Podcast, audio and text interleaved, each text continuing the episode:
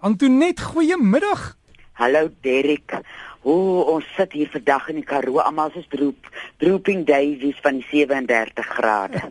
Maar ons lewe daarom nog. Ja, lekker warm. Antonet, jy het nie al geraad hoe om daai Powerball se 13 miljoen te wen nie. Is iets wat ons kan gebruik, jy weet. O, jonge, dink mense moet 'n dansie drie kant na die link, drie keer na die linkerkant toe doen, drie keer na die regterkant toe doen, dan spring die boel oor die dak. En dan kyk mense. As jy Derek terwyl ons nou wag dat die mense inbel, ek het 'n wonderlike resep gekry. Uh hier almal sukkel so met die kopluise in die skool. En die ding met 'n kopluis is mense is skaam daaroor. En oom Johannes vertel altyd hoe sy pappa, hulle almal se koppe kaal geskeer as daar 'n slag geluispes was. Maar die vroutjie wat my gebel het, het gesê sy was jare lank 'n uh, haarkapper en sy het 'n resep aangemaak wat uh uh kopluise heeltemal uh, laat verdwyn het. Sy sê jy vat 'n botteltjie peppermintdruppels, dis 'n Lennens produk. Ek het gister toe ek in die dorp was gaan kyk in die apteek, mens kry dit nog. En dan vat jy daai selfe botteltjie en jy gooi dit uh, vol kookolie of uh, olyfolie kan jy ook gebruik. Dan uh, gooi jy dit in 'n uh, 500 ml uh koeldrankbotteltjie of iets en 'n koppie asyn. Hmm. Skud hom lekker, sit 'n bietjie Dettol of Savlon daarin en dan maak jy 'n lap daarmee nat en draai dit om die kind se kop oornag. En die vrou verseker my die volgende môre is daar nie 'n lys wat lewe nie. Hm, dis so maklik, né? En is 'n lekker goedkoop raad. Yes. Want ek dink baie keer van hierdie shampoos is so giftig as jy mense dit weer en weer gebruik. En uh as uh uh moeders my bel en sê hy my kind se hare hang hier amper in op haar knie so lank as dit dan is dit maar gewoonlik 'n probleem is met maar uh, die hare bietjie korter sny dat 'n mens so 'n kopluis uh probleem beter kan hanteer. Ja. Antoinette, ek sien Gert van Kimberley wil gou vir jou ietsie vra. Gert, wat is jou vraag? Ek uh, het uh, die uh nurse Nettie. Mm. Het sy enige mediese opleiding? Weet jy, dat ek hoor julle praat aan mekaar van nurse netty en nurse ja, wat, netty. Wie jy sê, dis nou sommer 'n sê ding. Ek leer mos by oom Johannes uh ek is sy vakleerling. Hy weet van krye, so ek is nou eintlik meer 'n krye nurse as wat dit nou 'n mediese nurse is. So, o, oh, want ek wil sê die mediese nurse moet nog hulle bietjie hard leer om 'n nurse te word. Jong, ek leer hom nou 15 jaar die oom vir 'n krye nurse. So mens probeer maar jou bes om mense te help met krye. Ja, ek dink jy het daarom gerd sig 'n vraag daar geantwoord Antonet.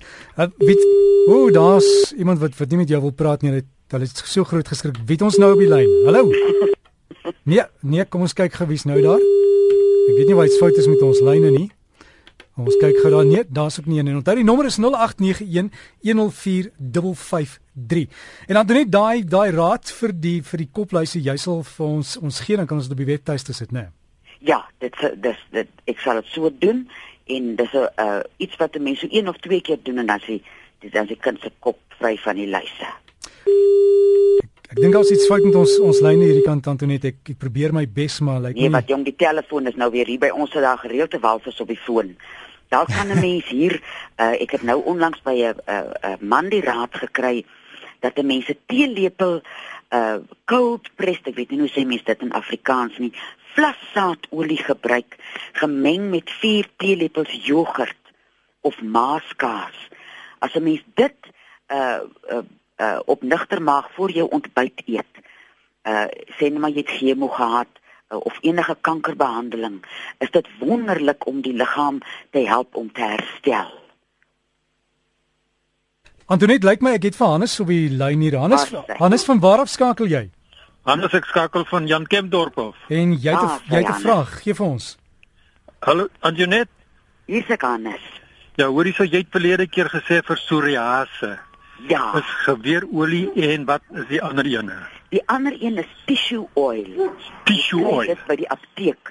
En by die apteek. geweerolie moet 'n uh, ballestal geweerolie wees. Dis dis die ken ek ja, maar ek is ja, nie seker ja. van die tweede een nie. En dan vat 'n mens om nou in gelyke hoeveelhede hang nou af hoe groot is die is die uh, psoriase versprei. Sien nou mens vat half koppie uh, tissue olie en 'n mens vat half koppie 'n uh, geweerolie. So 50 50. Soggens en ja, so 50 50. Ja. Mens smeer dit ja. so soggens en saans aan. Ja. ja. Baie dankie jong, hoor. Reg. Reg, Mooi dag, mooi dag vir jou. Totsiens. Tata. Dankie Antonet, daar het ons nou vir hom gehelp en ons weet wat om daar te doen en dan het ons Bertus Vos van Montetjie wat ook vir jou 'n uh, 'n vraag het. Uh, Bert Bertus, is jy nog daar? Ek weet nie ek weet nie wat Bertus. N- Nee, wag hou vas. Ek weet nie wat het van Bertus geword en Bertus gee net weer 'n lei. Wie het ons nou op die lyn? Elsabie? Elsabie, sit net jou radio af asseblief. Ja, ek is besig om dit te doen. Goed, wat is jou vraag aan Antonet? Ek wil net graag weet, ek bedoel, ek het 'n edema in my bene. Ja. Kan nie suster net vir my raad gee wat ek kan gebruik daarvoor asseblief? Uh, wat is jou simptome? Is jou bene baie geswel? Hy's baie geswel, ehm um, nes netie. En ehm um, daar daar in die begin het daar water uitgekom soos uit hy seertjies en goed gemaak het. En Ja. dit heug vreeslik baie en hy's verskriklik kliphard geswel. Ai, wie en dit is so pynlik as dit so is. Ek Ja. kan voorstel dat 'n mens dasbos en klipkruie gebruik. Die twee kruie help uh met dat die water met waterafdrywing. En Ja. dan kan jy nou saans, jy weet nou hoe hamer ek elke week op die kasterolie. Dan kan jy nou saans daai flenny lap vat en uh Ja. om uh, bedrup met uh met zigzag dit so oor die uh, flenny lap. Uh is dit is dit Mhm. onder jou knie of bo en onder die knie die swak? onder die knie. Ja, onder sal. die knie na my voet toe. Dan vat jy hom nou van onder jou knie en moenie hom styf vasdry nie. Dry hom liggies vas. Bedruk Ja. hom goed met kasterolie en doen daai Mhm. elke aand vir 4 weke. En jy Vier sal sien uh die die die vel sal nie meer die so styf en hard wees van die swelling nie. En dan sit jy nou maar 'n handdoek onder uh onder die been Mhm. in jou bed dat jy nou nie jou lakens te veel uh besmeer van die kasterolie, maar as die kasterolie nou op die laken kom, dan was hy Mhm. ook maar maklik uit. Okay, baie dit dankie. so. Dan wil ek weet, ehm um, kan hierdie edema jou jou hart aantas? Hy kan as die liggaam Kan hy? sukkel uh uh met water so dan kry die hart maar Mhm. swaar en vir jou hart kan jy nou rooi vergeetwortel en jakkalsbos gebruik. Hy help om die Okay. hart te versterk dat hy sy werk beter kan doen, maar die eerste ding wat ek dink mense moet aanspreek is die water Mhm.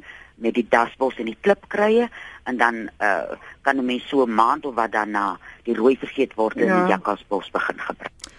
En Antonet, ek het uh, daardie raad ek ook waardeer baie dankie daarvoor. Dit uh, moet ook natuurlik altyd in samewerking met jou dokter gedoen word. Ook neem jy ook mos nou na by die dokter 'n draai maak asseblief. Ja. Ons het vir Bertus op die lyn, Bertus Vos van Montetjie. Bertus, Ja, hier's ek. gee jou vraag. Antoinette, middag. Hallo Uh, Bertus. Ek het gedink is net ou mense wat gorrelroos kry. So ek is seker nou 'n ou, ou mens.